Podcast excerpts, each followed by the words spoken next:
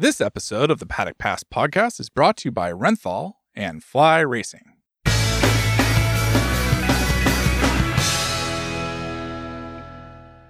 Welcome to the latest edition of the Paddock Pass podcast brought to you by Renthal Street and also Fly Racing.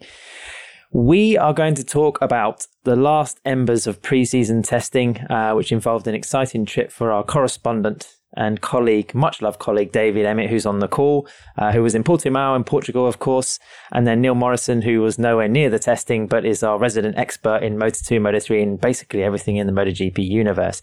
My name's Adam Wheeler. We are not joined by Steve English, as you can probably tell. I'm on hosting duties. Um, instead of choosing the golf course, he's decided to enter the gym. So convenient uh, timing for our Irish colleague. Uh, but at least he's looking after himself, uh, which is important because there's a fair few hours to get through in the World Superbike commentary box. Dave, first of all, uh, you were in Portimao for, for, you know, the first kind of the only pre-season official test for the other classes. Uh, what did you learn? What did you see? Did you enjoy yourself? Did you eat lots of pastis de Belém? Um, you know, how, how was the waistline? Yeah, we're still uh, we're, we're still working our uh, our way through the end, Portugal's entire stock of pastis uh, de nata, um, which you know, if you call it a custard pie, it doesn't sound the same, but it is absolutely fantastic. Um, no, it was it was very good. It was very very um, it was worthwhile. I mean, one of the things was that the people said, you know, Portimao is not really a great track for actually doing much for, for testing bikes and stuff, just because it's so physical. It's all up and down and all over the place. Uh, so you learn more about yourself, or you learn more about the, you know, the rider than the bike. Um, but there was some good stuff, you know, Pedro Acosta looking absolutely outstanding, and everyone already talking about him going to MotoGP, which seems sort of, you know, premature given he's um, it, you know, he's not even turned a wheel yet in, in Moto 2, but he, he just looked so good on a uh, on a bike, and he was very fast, obviously. Um, um, Moto 2, they were allowing chassis development again, but there's basically it's it's pretty much uh, what is it, 24 uh, Kalexes and two MV Agustas and two uh, Boscoscuro chassis. So um, there's not a great deal there. Um, and, uh, you know, I, I, did ask around about the season because obviously we've had two seasons which have been extremely disrupted by the COVID 19 pandemic. Um, that situation is under control and everyone was, uh, you know, including officials involved in this, they were all convinced that, you know, no, 21 races, it's all that they are all going to happen. There, there's no question marks about it. So, uh, yeah, strap in, it's going to be a long one. Neil, you've been busy, you know, preparing material pre-season, uh, you know, for motorcycle news as well. So, you know, UK uh, readers will be able to read some of your insight, which is really cool. Um, have you been busy trying to, I don't know, get some more information, get some more predictions? Have you got a firm idea of, uh, you know, who you're going to tip going into the into the MotoGP Championship? Uh, yeah, I think MotoGP could be quite clear. There seems to be this young upcoming kid called Marc Marquez that is back in uh, shape, back in wait, business. Neil, wait. No, it's not 2013. yeah, yeah. I'm sorry. Cycle four, cycle four, my friend. Apologies, yes. Uh, and in Moto 2 and Moto 3, I mean, it does look quite interesting. It looks a little open in Moto 2, I would say, with, um, you know, the three fastest guys moving up last year. Um, and you know we've only been to two real tracks to to kind of base our, our, our, things on so i'm not absolutely sure about Moto 2 and how that's going to pan out, but I think there's maybe four or five names that could be in the running there. Moto 3, I think um, Dennis Foggia looks like a, a bit of a shoe in at the moment. Um, but, um, you know, I'm, I'm, I would be more than happy to be proved wrong. I think there's, you know, four or five guys that could potentially step up and, and rival him. Um, but, uh, yeah, everything points to pretty exciting season ahead, I would say, across all three classes. Yeah, if you look overall, then you could say that the Gas Gas Aspar team, you know, where their riders in Moto Two and Moto Three could be some could be a threat for the you know the Red Bull KTM Ajo crew. I mean, it could be a good championship slug out between those two. But guys, there was some other news um, as we're recording that dropped this morning. Uh, it's been talked about for quite a while, but uh, the return of Livio Suppo uh, to be the team manager, I think that's his official position for Team Suzuki has um, been confirmed. You know, uh, Suppo obviously was the time a guy who had time for journalists back in the day uh, in his positions both for Ducati and HRC. Uh, Dave, what's what's your opinions on Suppo coming back? I mean, obviously it's something that you know, we have to stop saying obviously as well, as somebody uh, commented us on social media as well this week. So not obviously, uh, he was uh, somebody that you know Suzuki needed. You know, there was a direction, there was a, a, requirement really for some leadership there. The the way the team was run by committee perhaps wasn't quite what the riders needed, and you can see with teams like Red Bull KTM employing Francesco Guidotti to really focus on the the riders' performance aspect of of the way teams and brands go racing is becoming more and more important. So Suppo, you do wonder how much influence he's going to have in the garage or whether it is going to be in a whole operational side altogether. But Suzuki finally have their man, it seems. Yeah, and they needed it mainly because, and Suppo is exactly the kind of person that they did need. They needed uh, someone to manage the sort of the, the, the logistics and the uh, and the and the people side of things. Uh, they've got uh, Ken, Kawahu, uh, Ken Kawauchi and Sahara-san are both um, uh, fantastic technical managers. They they understood the project very well, and they ran the uh, they, they, ran the project side of it very well. And the bike is fantastic. There's no doubt about that. We saw that in the testing. Uh, but they needed someone just to oversee the whole project, have the bigger uh, have look at the bigger picture also um, to allow uh, Kawauchi and Sahara to get on with their side of the job, sort of thing. They were uh, running things by committee can work sort of quite well. It's just that it's time consuming because you're uh, you're, you're, taking up the time of sort of five uh, was it seven or eight people I think uh, who are involved in that, or maybe five or six. But you're taking up a lot of time from a lot of people, and just having one person to do most of that work makes a makes a difference. Uh, Suppo is extremely experienced and always uh, on the personnel side, on the people side, if you like. He was never a technical manager. He was never in charge of um, uh, making decisions about uh, uh, what swing arm to be running or whatever, or uh, whether the whether the frame needed more flex. He was very much about putting the right people in the right place. Um, he's proven to be very good about that. Uh, from what we hear, he can be a bit um, uh, marmite if you have to work for him. You either uh, you either you know love working for him or uh, you do not love working for him. Um, uh, as journalists, you know, we absolutely loved him. He loved to he loved to talk, and he would tell you he would tell you lots of things. Um, he would never tell you things you were you weren't supposed to know. Um, but he was always willing to talk always willing to share uh, insights. It was always a pleasure to actually spend to uh, spend time to him. And he's um, uh, I mean yeah I, I, think it's great. I um, I'm really looking forward to it because I personally I always liked the guy I think Suppo's first due to talk to the press in Qatar. I mean, one of the first interesting questions for him will be why the procrastination. Uh, I mean, Suzuki could have lined him up last year. Uh, they decided not to. Uh, maybe there was a reason for that. Maybe Suppo couldn't get out of his previous role, or there was some, I don't know, agreement issue that he didn't come to, to the team earlier. But um, you know, we'll find that out in due course, of of course. And Neil, what's what's your opinion? I mean, do you think Suppo is a good uh, conscription for Suzuki, or you know, should they have given their committee-based system more time? Yeah, it's interesting what you just said there, Ad, about um, why this appointment wasn't made sooner. If uh, Suppo was indeed their man, um, I think Suppo made it quite clear that he was uh, willing to listen to Suzuki um, this time last year when uh, Davide Brivio had uh, surprisingly left for F1 um, and they opted to go with their own system. Um, perhaps it was just a case of um, we need to have the a, a, guy who's very much like Brivio, who is um, you know a, a, people person. And everyone sort of loves him. Um, as Dave mentioned, you know, Suppo is. Uh, excellent at recruiting the right people, um, um, but can maybe be slightly abrasive in some respects. Um, if you listen to some people that used to work for Honda, but but yeah, you would say that maybe they always had the hope of luring Brivio back to Suzuki just with um, kind of media stories and some of uh, Sahara's comments through last year.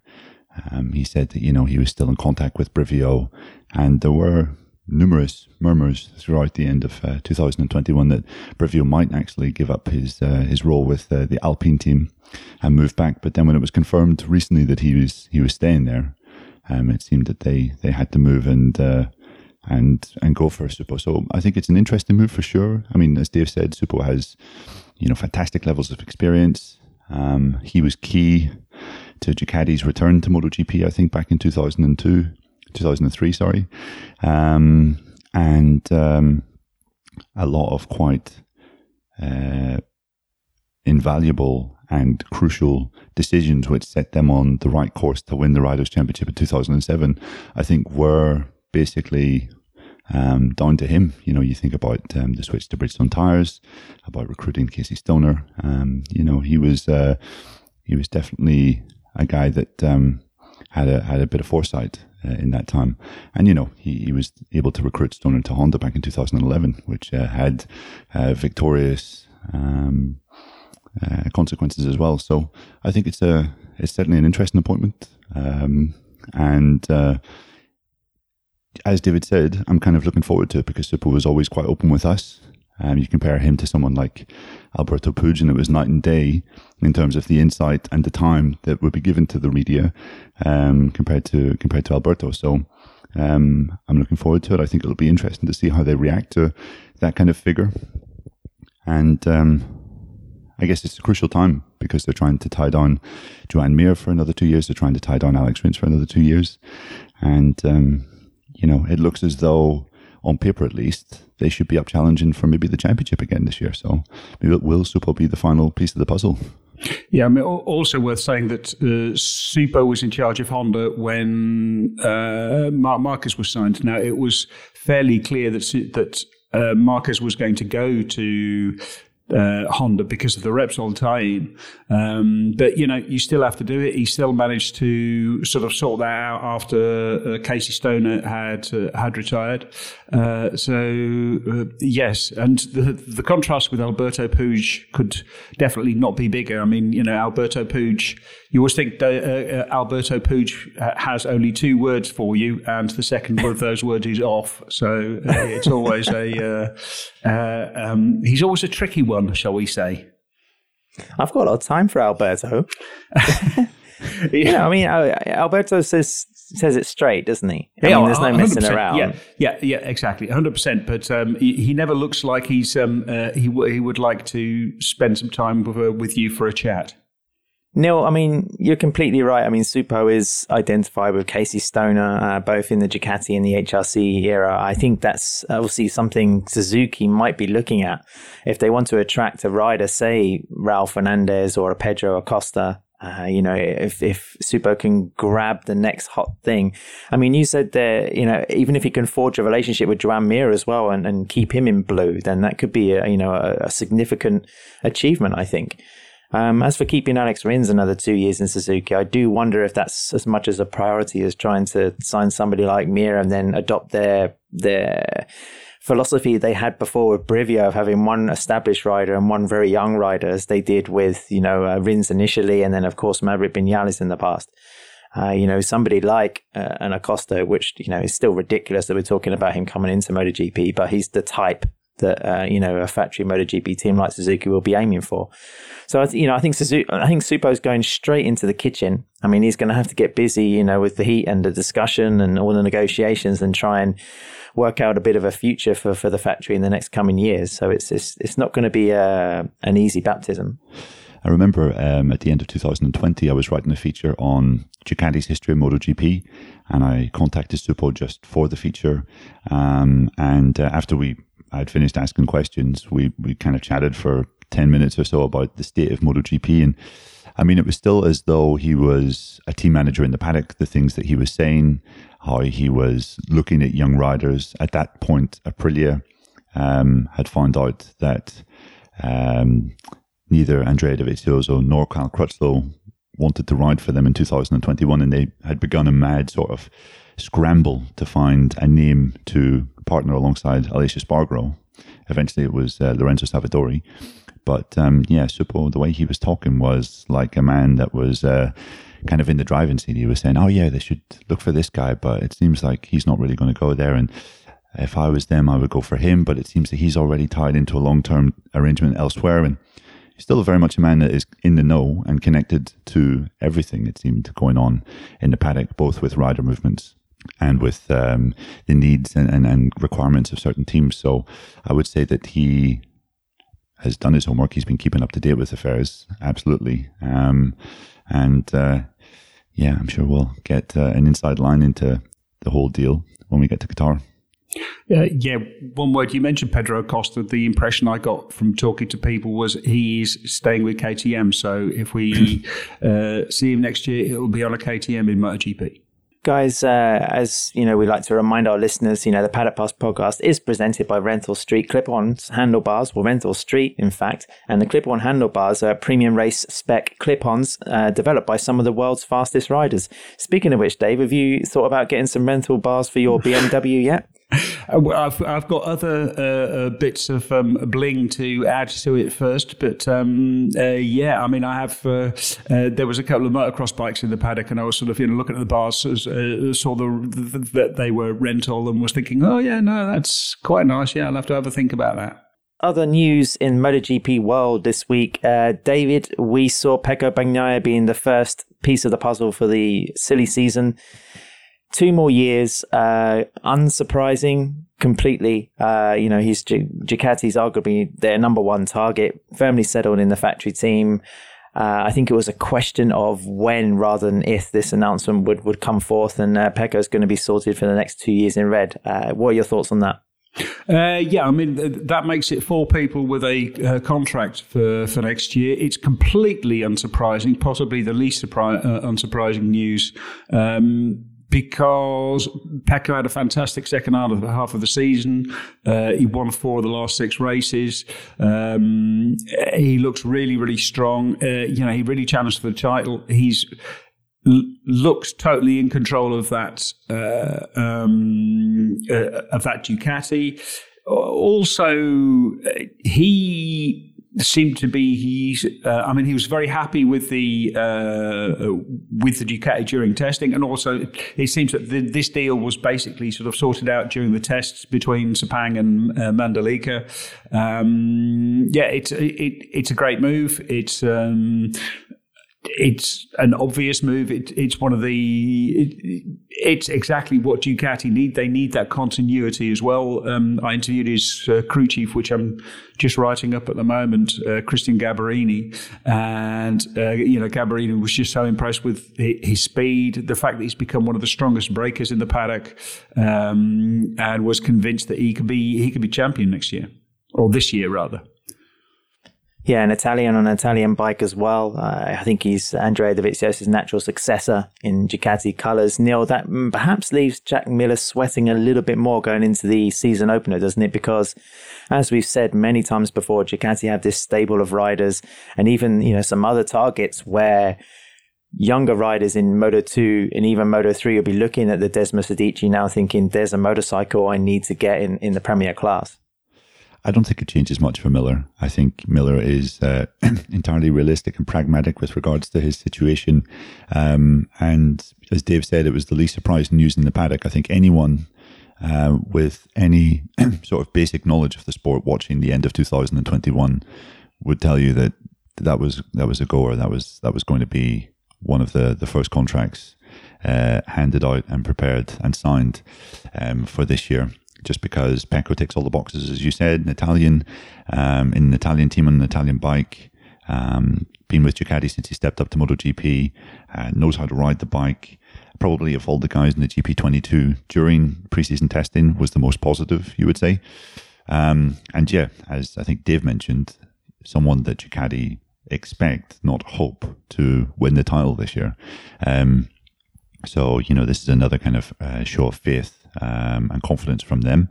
Um, but I think Miller, it was always going to be, you know, for, for someone like Jorge Martin, someone like Enea Bastianini, it wasn't going to be two seats in the uh, factory Ducati team that are up for grabs. It was always going to be one. And I think the, the Miller one was the, the more obvious of the two. Um, so I, I don't think Miller um, would necessarily be downcast by that. I think he, he would know that that was the situation uh, quite a bit in advance, that Pecco would be the, the one they would target to sign up ahead of him. And that's just natural because, you know, Pecco was fighting for the championship last year. He won um, three races uh, at the end of the year and looked absolutely formidable. Um, Miller looked formidable on occasions, but still has yet to really piece together a, a sort of a championship challenge. Um, so I think, uh, yeah, Jack would have known that the first five or six races of the, this year would determine probably his future for 2023. And I think that that was the, the situation at the end of last year too. Yeah, it seems uh, Honda with Marc Marquez and of course now Ducati Pecco Bagnaia have their, re- their, their kind of leading candidates settled. I think now the pressure is also on like Yamaha to do the deal with Quartararo, for Suzuki to do the deal with Mir. Uh, KTM of course have Brad Binder, you know, signed up as well, and I think Oliveira's on an option, so he's you know the Red Bull KTM guys are pretty much settled as well. But both Pecco Bagnaia and Jack Miller are the subject of uh, you know some of the new se- episodes in the new series of MotoGP Unlimited. Um, that was some more news from from the land of MotoGP because they held uh, premiere showings and events in both Madrid and Paris last week. Guys, uh, the reaction to some of the trailers um, and some of the people who have seen preview episodes. I mean, I haven't seen any. I, I assume none of neither of you two have, uh, just from our talk in the general WhatsApp group. Um, the reaction so far seems to be pretty good to this kind of material. Uh, you know, th- I think there's a fear that MotoGP fans would be off put by a very basic and um, a series that doesn't have much insight. And then perhaps people who are new to the sport won't have the kind of spectacular edge that we expect them to, to derive from MotoGP. Um, that doesn't seem to be the case from, from first hearings, showings, whatever else. Uh, we're on the right path with having a series that is a tremendous asset to the series. Um, what, what do you think now? I mean, what's been your vibe from, from the reaction since they announced it? I mean, my vibe is what's not to love. I mean, you have uh, basically behind the scenes access. No, we're talking about the MotoGP Unlimited now. now. not, not, just a general feeling for life. uh, yes. Um, well, with that also add, I would say what's not to love. Um, I'm, I'm, I was not just describing my current uh, view uh, of uh, your two mugs in front of me on the, the Zoom screen. No, we do love you for your, your attitude to life, I have to say. Yeah, but just going off the, the two minute trailer and then some of the reaction from people that were at the premiere uh, in Madrid last week, it does seem that um, it is a warts and all uh, type uh, show. I mean, there was some fabulous storylines last year. Um, I think we talked about this in last week's show. I think I said that they would have to do a pretty major job to mess it up just because there was some real drama and, and, and interesting things going on. Um, and the trailer hints that um, that is absolutely the case. They've they've honed in on some of the more interesting storylines of the year: Marquez's recovery, Pecco's rise to uh, championship contender, uh, Vinales' fallout with Yamaha. I mean, there's uh, there's lots of juicy stuff there. And going off the trailer, um, there was a, a bit where we see Maverick saying to one Yamaha engineer, it might be one of the Japanese engineers, saying, "Let me go home, and I'll take another bike and I can race." I mean, it seems that we'll have a, a kind of a, a, fly in the wall account of uh, exactly what happened uh, in Austria whenever he uh, basically had that meltdown. So um, yeah, again, you know what's not to love? It sounds like it's going to be good. It looks like it's going to be well shot, well made, well put together, flashy um, production. And uh, as we're going to hear, I guess later in the show, ad, um, you know, the the people that got into it have great experience in other sporting documentaries made for Amazon. So um, you know, the kind of the the know how of how to put these shows punchy, interesting, well made is very much there and very much present uh, with uh, with this MotoGP Unlimited. Yeah, that's right. I mean, we've got an interview with Arnau Monras, who's one of the main content, one or two content directors for the series. But but before we get onto that, Dave, the series is going to air on March the 14th, which is shortly after Formula One's um, Drive to Survive, which is pretty much the reference, it seems, for sports documentary series at the moment, or one of the references, certainly for motorsports. But uh, on your Twitter, you know, um, interactions this week, you know, there seem to be some people, you know, with varying viewpoints on whether riders should be speaking English or should be speaking their native language, whether something like this needs to be subtitled. Um, what was the, the, the, gist of the interaction you had, and um, what did you make of that? Yeah, I mean, there were a few people, uh, particularly Americans, who were not used to seeing subtitled, um, you know, TV with subtitles, foreign language TV with subtitles. They're used to seeing it dubbed, uh, who were uh, put off a little bit by the subtitles. Um, and I do think that there will be a section of the audience who will not watch because it is subtitles, but I think it's going to be a relatively uh, small one. There's a lot more people who were very enthusiastic about it. And the point is, I mean, the reason that you do subtitle it is because the the riders, everyone involved has to be able to express themselves as fully as possible. You want to capture the emotion of uh, of the sport, the emotion and the passion which goes into the sport, and you can't do that if you're forcing everyone to speak a second language, uh, which they don't. Uh, in many cases, even a third or a fourth language, uh, a language they they don't speak particularly well. Um, uh, in some cases, you know, some of them speak it really badly, some of them speak it okay, some of them speak it really really well, um, but the level would have been too difficult, too different.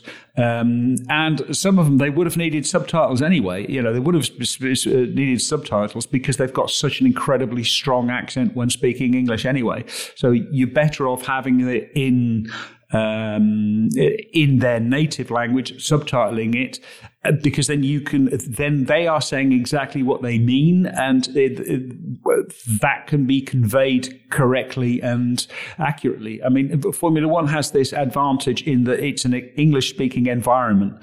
Um, most of the teams are there, most of the engineers are, are, are English speaking. Um, it's very much an English uh, environment. The, the, the, the working language is English in MotoGP, it tends to be, it can be, it's Spanish, Italian, Catalan, and a bit of English. But there's so many different languages all spoken together that you, you can't have a single, you couldn't do it in a single language in the same way that you do, you do in MotoGP. But from what I've seen, uh, and also talking to people who have seen bits and pieces, uh, it's exactly what we hoped it would be. Um, the great thing about MotoGP is you don't have to manufacture drama. This was one of the other things that people were afraid of. Uh, there was so much drama, and there was so much drama last year anyway, just with everything that, that went on. Um, it's an exciting series, and I think this is this is really going to come across. I think um, the, the, English subtitles thing. I mean, it's it's down to personal preference, really. Um, I don't think any of us would have any issues, you know, reading subtitles at all. Um, and I, I kind of find it you'd rather read something that is a bit explosive and interesting in another language than just hear boring platitudes mouthed in English. And I mean, I don't want to sound like I'm just like some guy that has a vendetta against F1, but the English level there is sensational. Every driver speaks perfect English. However, every driver is also media trained within an inch of their lives from the age of 14, 15, 16. And there's sometimes where they say things where it's like, I mean, you, basically just said nothing there. That was just a, a sort of a, a boring platitude, which doesn't tell us anything about your emotions or about what happened. You gave your 100% and it was what it was, you know, like, wow, thanks for that. and, um, I, you know, I prefer, I, I, we've spoken to and worked with some journalists in MotoGP that have experience in the Formula One paddock as well. And, um, you know, some of them have told me that they, they're just amazed when they go to certain debriefs of certain riders in MotoGP at how open they are and how forthright the riders can be. Um, compared to F1, because uh, F1, uh, to describe or to use one um, f- former colleague's description of uh, a, driver's debrief at F1 sounded like an accountant reading out a spreadsheet. Um, so you know, I'm all for this. If if if you're receiving and, and hearing explosive content, um, explosive tidbits, but you have to read it in another, you know, subtitles from another language, then I mean, who cares? Like, uh, something we can, something we can get around. I don't think it's a, it should be a big deal. That should not turn people away. Maybe there will be the, the, the kind of the the person that is no MotoGP fan that might be put off by that, and that is maybe a slight concern. But um, well, I would take uh, I would take really juicy, interesting insight over kind of bland platitudes any day of the week. So, well, it's like you said as well earlier, Neil. There's a lot of candid kind of material, and if riders are speaking with crew chiefs, you know, or confidants or whatever in the pit box, then the first reaction is not always going to be in you know English. It's going to be in their native tongue. So I think that's an important ingredient towards you know what you're seeing on the screen. um, when it comes to the interviews as well, we'll see how they pan out and how it makes the character and the personality that way engaging. Um, speaking of native languages, uh, the the program itself is made by Media Pro Studios, and they're based in Barcelona, which is uh, oddly enough a 15 minute walk away from my residence. So I was able to trot down there last week, and, and people who are on our Patreon level uh, subscription, they would have heard this interview already for one week. So if you fancy getting exclusive material and want to hear stuff before anybody else, then come over and join us. But uh, I was lucky enough to go and grab an appointment with Arnau Monras, like I said, the, one of the content directors. Uh, he explained, among other things, that the crew had up to 12 terabyte of data and imagery and, and footage, whatever, from each Grand Prix to sift through. So there's plenty of material. I mean, the Amazon guys were really hammering it in terms of camera work and capturing all the action. I do wonder if they had official collaboration with teams. I mean, I heard a rumor that Yamaha were not participating fully, kind of like we saw in the first Drive to Survive series where Mercedes and Ferrari were not fully on board. But once they saw the result, then in the second season, they, you know, the producers had a, a larger share of the paddock. So it'll be curious to see how much Yamaha are involved. It, it could be a, a false rumor, of course. But uh, was good value. He spoke to us in English, even though, you know, he's a native Catalan. Uh, it's a pretty good interview. He talks about all aspects of uh, the production, um, you know, some of the goals they wanted to achieve. I mean, he worked on previous documentaries around Fernando Alonso and also the All or Nothing Manchester City uh, program, which was pretty revealing. I mean, it had those moments of drama, and of course, football is so popular and access can be so tricky that it's an even more sanitized, perhaps the most sanitized sport we have. Uh, if you consider the level of media interaction and the saturation that's provided on a daily basis. So, anyway, here's our interview now. Enjoy, um, and let's uh, see, you know, if we can learn a little bit more about MotoGP Unlimited.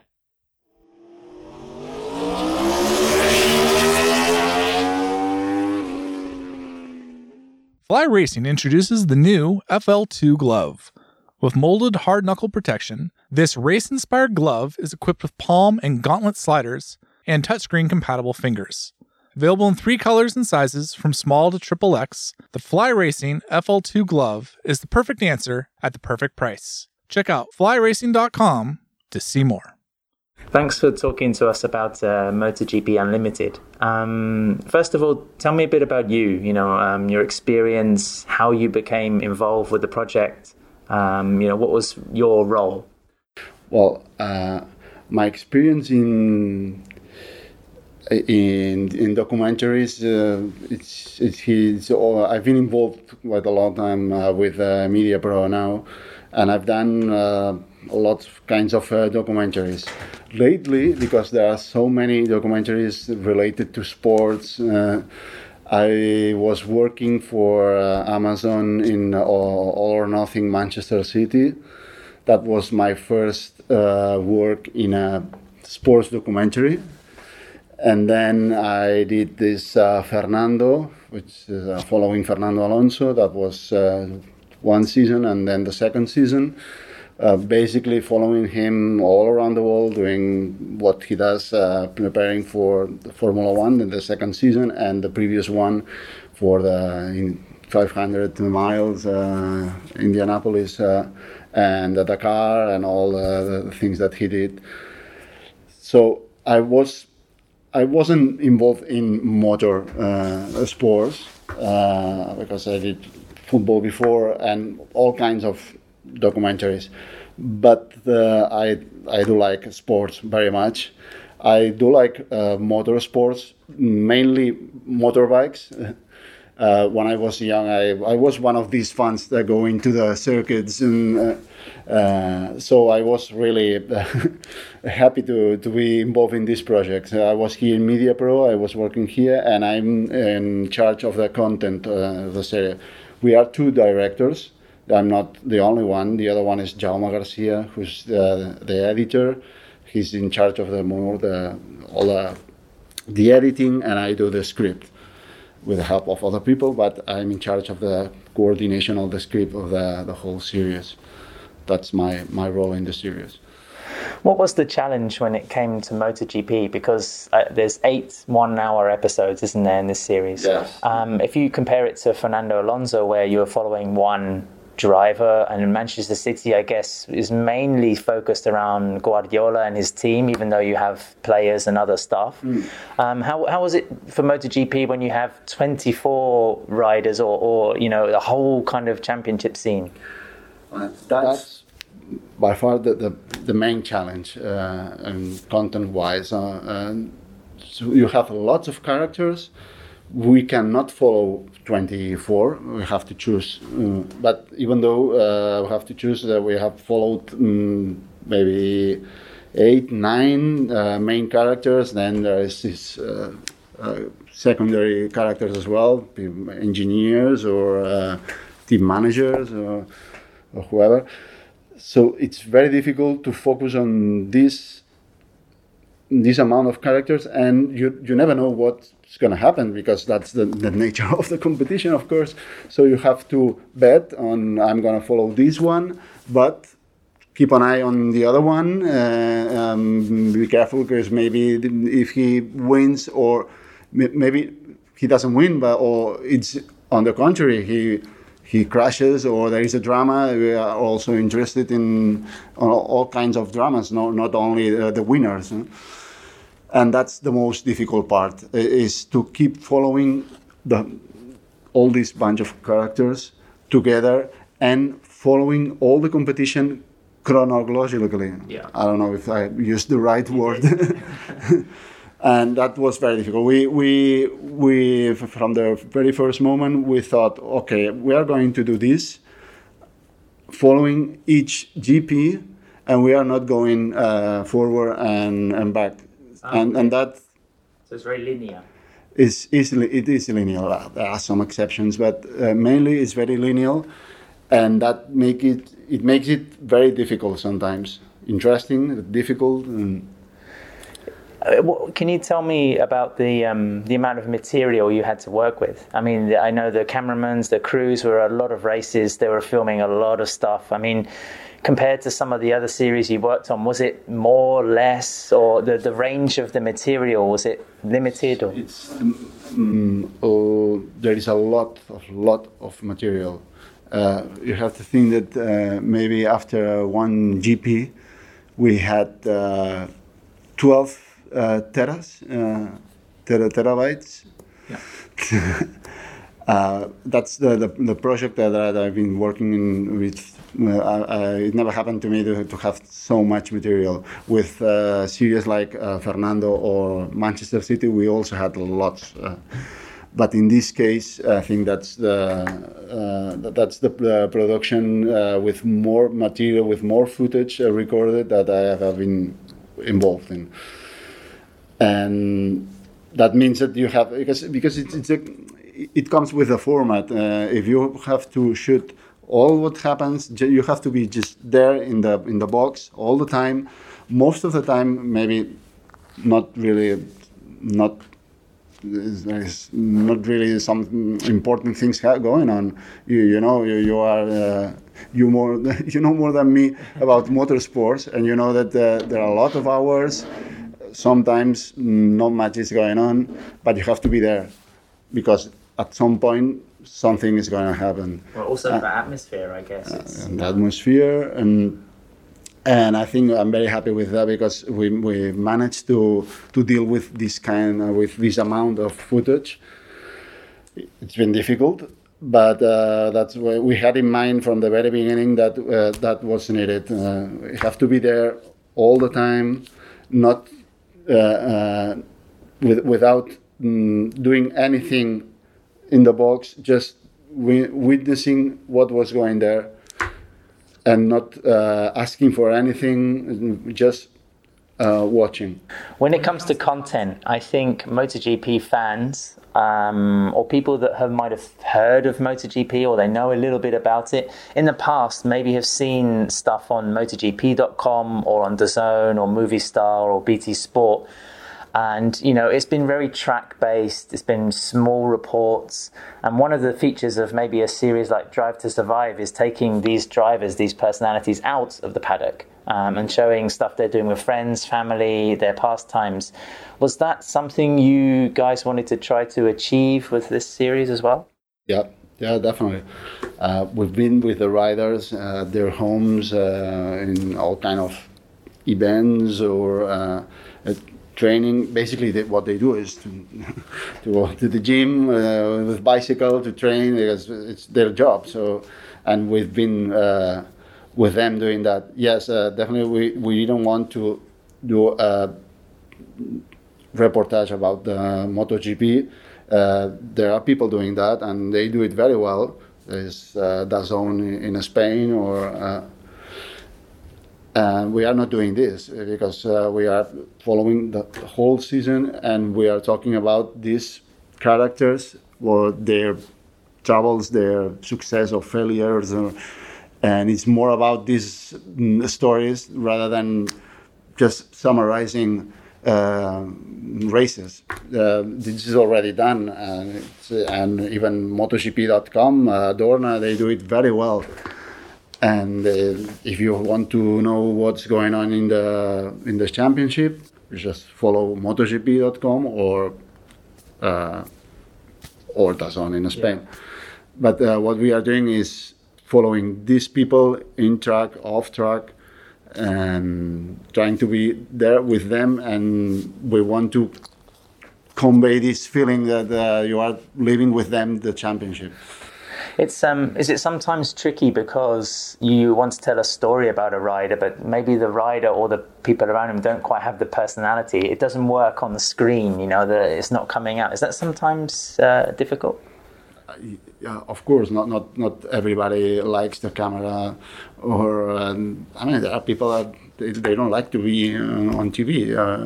Uh, it's it's normal. I mean, it's, I mean, I wouldn't like to be in my in my job uh, with a camera all the time. Uh, uh, mm, so you have to deal with this. Uh, you know that there there are people who are more expressive or more. Yeah, some of them they are shy, or some are, mm, you know that uh, some of some of them maybe because of their personality, maybe because what what they are doing in the championship, they are not losing or winning. Maybe they are at the end of the GP always at the same position and not.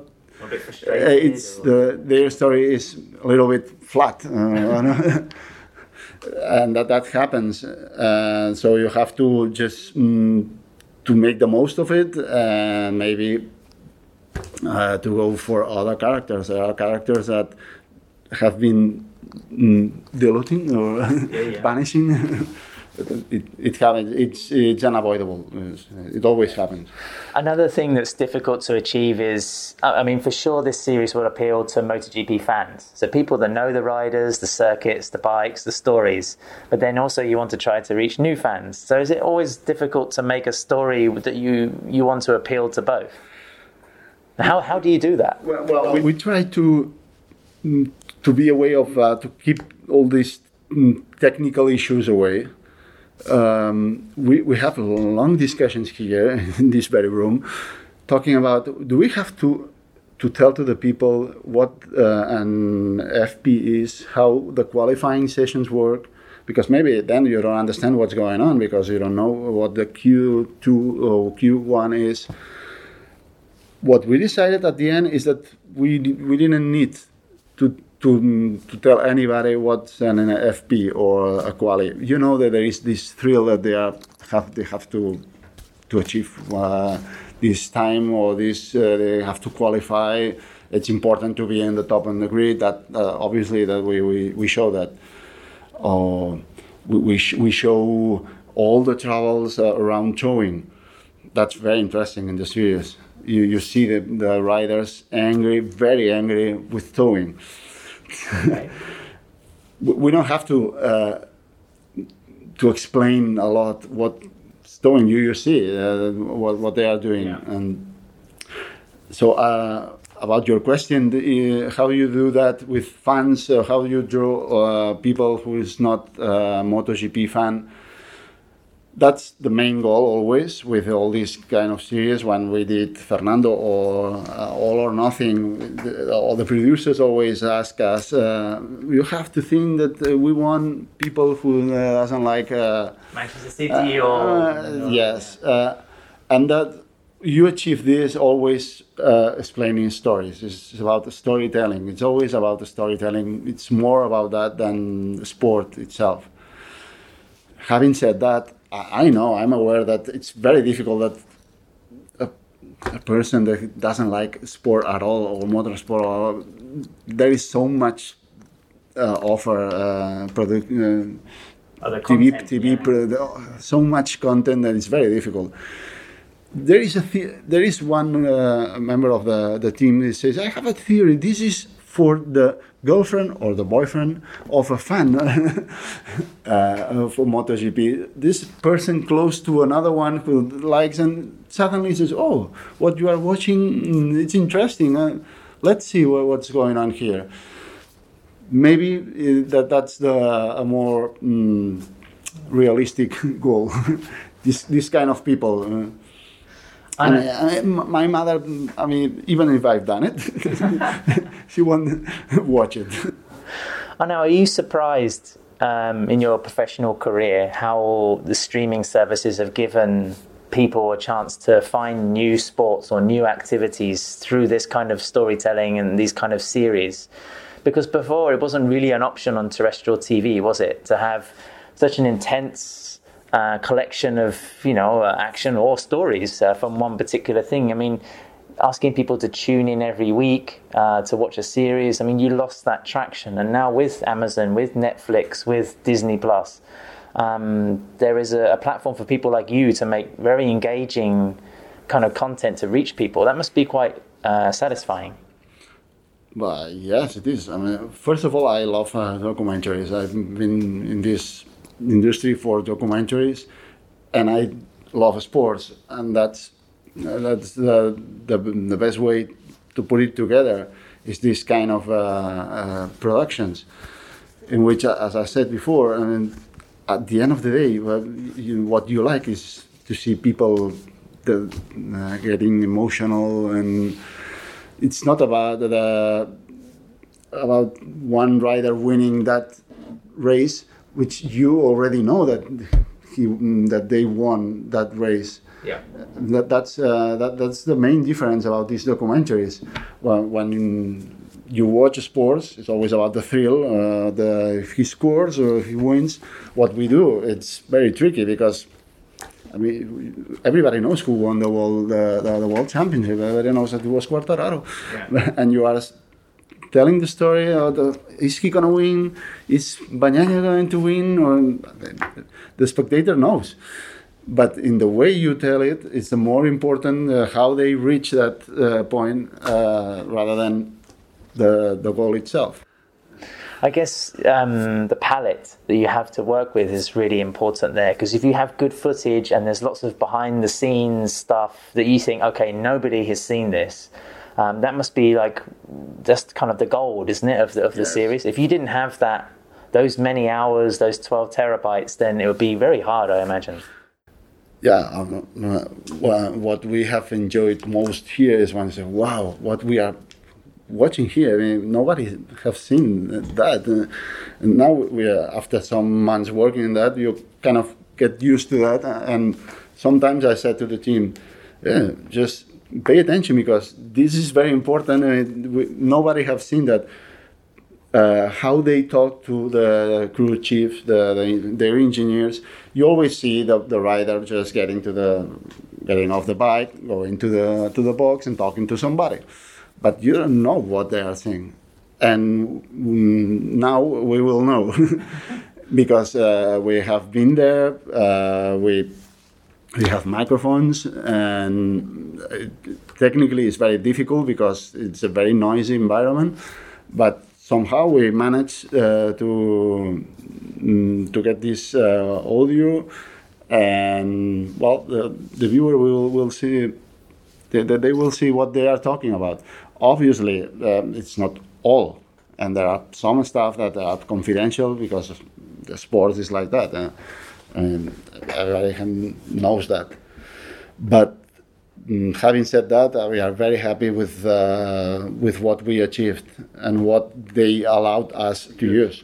Do you have any favorite moments or a favorite episode that you know you think, oh, that that was really pretty powerful, that worked well?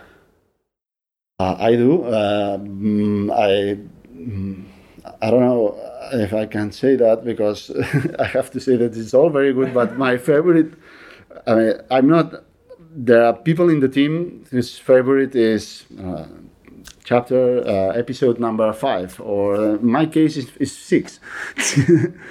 and uh, so it's uh, the last one or um, in the team there are several uh, opinions in my case it's about one episode in which you see uh, the, the, thrill of a rider like uh, in this case Aleix Espargaró he he had this podium in Silverstone and there was all his family there I mean the rider he's amazing as a personality how how he talks to the people, how passionate he is.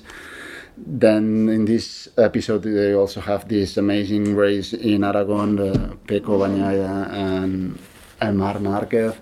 And I, I especially like this this episode. But there are, in in Austria, episode five, there is all this Maverick Viñales and Yamaha divorce, which was uh, dramatic. Uh, yeah. I mean, the, the, drama there.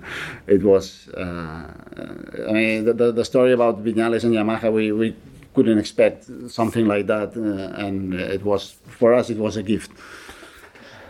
Two more questions, Arnau. Um, when it came to working with Dorna, for content. Was how was that relationship? I mean were they quite controlling? Did they say listen please take this out please keep that in or can we can we change this? Can we uh, make it more dramatic or how, how was how did that work? Uh, the relation was has been very good uh, in the sense that what we i mean i was very happy the first day they said okay you know how to do that. I mean you've done this. We trust you and you think that uh, we have to do it this way, just go ahead. And it's good to have that freedom. Uh, and of course, there is always some details that wow, this. And we've been in race direction, uh, in when uh, sadly this uh, rider Jason Dupasquier uh, had this fatal accident. We were there in the race direction. We were in the race direction when Quartararo had this the leather open and there are, I mean, the situations were very uh, sensitive, and we show this. But of course, there are always some details that you have to adjust because uh, we are talking about people who are uh, in very, very uh, dramatic situations. Mm, but in general, it's, uh, I mean, the, the, relation with Dorna has been uh, amazing because they, they really, they're they want to show the the championship as we wanted to show it. With the the goal was the same, and the main above all they trust us, and that that makes you uh, to work very. Uh, I mean, it's, it's it's much better to work that way, of course. Lastly, I mean, you almost you talked about it a little bit before, but are we in a very um, like a golden period for sports documentary making? I mean, is this a way that uh, sports, whether it's the NFL or you know the the EPL, uh, you know, in brand new sports, can reach better, bigger, new audiences? I mean, I think again, if we take Drive to Survive with the effect they've had in the US market alone. Um, you know, there's there's an example of how this kind of medium can um, you know really open up possibilities. I mean, it's almost like a sport has to have it these days. Uh, I mean, I don't know how much room uh, is left for uh, sports, but uh, obviously uh, there was this kind of uh, of content in, of content. It, it, didn't exist. I don't know. Five years ago, I mean, there there's there always been this kind of documentaries uh, who, theatrical, weren't they? Theatrical release. Yeah, well, there is this documentary. I mean, I think it has 30 years uh, old is Hoop Hoop Dreams. Yeah. Hoop Dreams is very famous, and that was I mean they were they were at, uh, ahead of the of the times, uh, but mainly this the, the this amount of productions that I think this is just about uh, some years. I, I don't know uh, how how many more uh, documentaries we can do about the sports. I guess that uh, as as many as the people wanted to watch. No, if you look at the Last Dance, I mean, this is a retro retrospective. Uh, in, in uh, the the Last Dance phenomena phenomena is is very uh, is amazing because I mean, we thought that we knew all about uh, Michael Jordan about the Bulls, and suddenly this footage appears that uh, it was never used. And apparently, uh, he said, "Okay, now we can use it, and now let's let's do it." I mean, that's for the producers. That's is, uh, to to have footage unseen in inside the the the Bulls in the nineties, uh, and they, and they did it very well, of course. Uh, as your question, I, I, don't I don't know. I think that the sports. Uh, the, the audience is getting always bigger. I don't know if it's gonna stop, but mean, as long as uh, people wanted to watch this, there will be more mm, series like this one and many others, I'm sure. Would you be happy to work on another MotoGP show, or do you think the stories are kind of can be repetitious? Uh, I mean, if the series is uh, is a success, which I'm very confident it will be, I'm, I guess that they they will they they, they want. Uh, I mean, why to why stop if it's uh, a success? So I don't know. We, we don't know officially if there is a second season.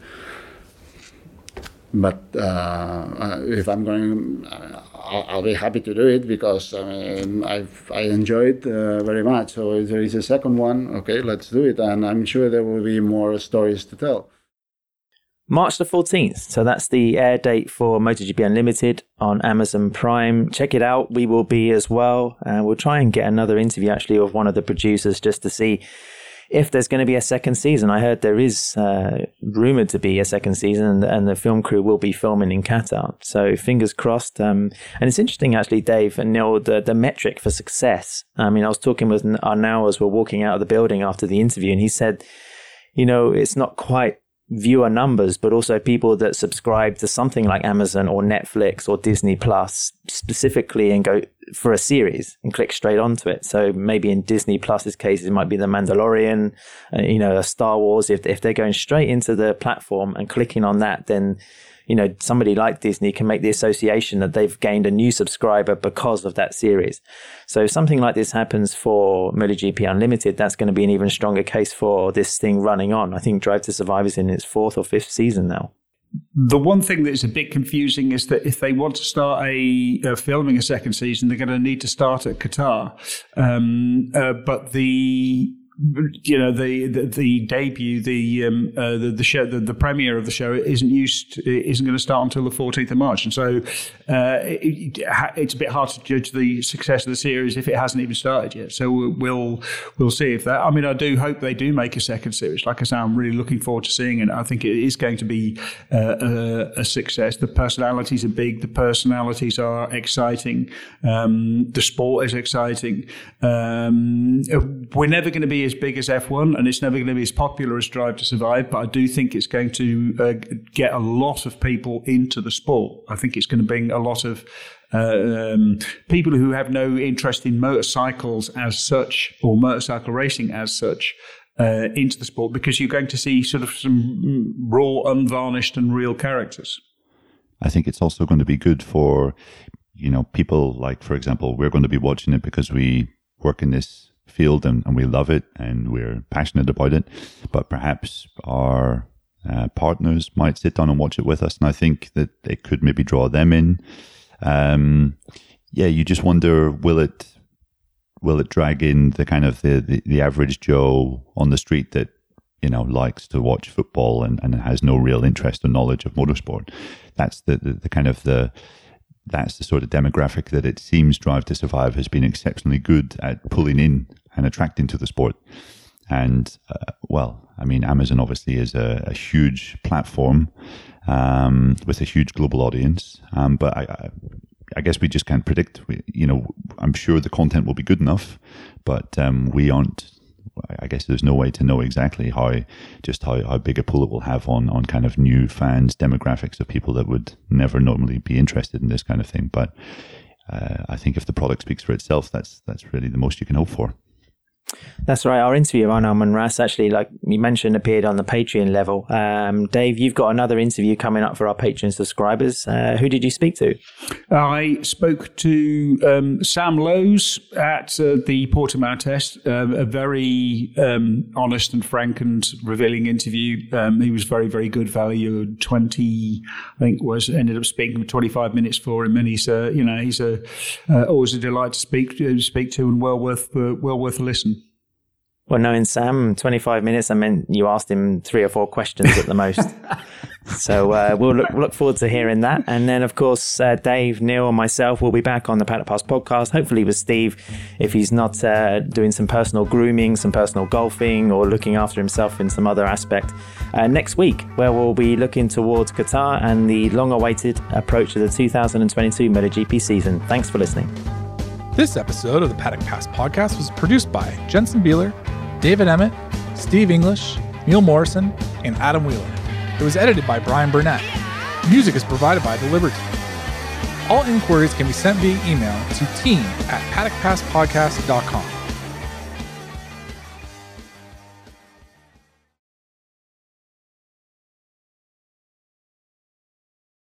When you're barbecuing every day, you need to get down to the gym every day. I was going to say, it's not as if he's going to be at the barber's getting his hair cut.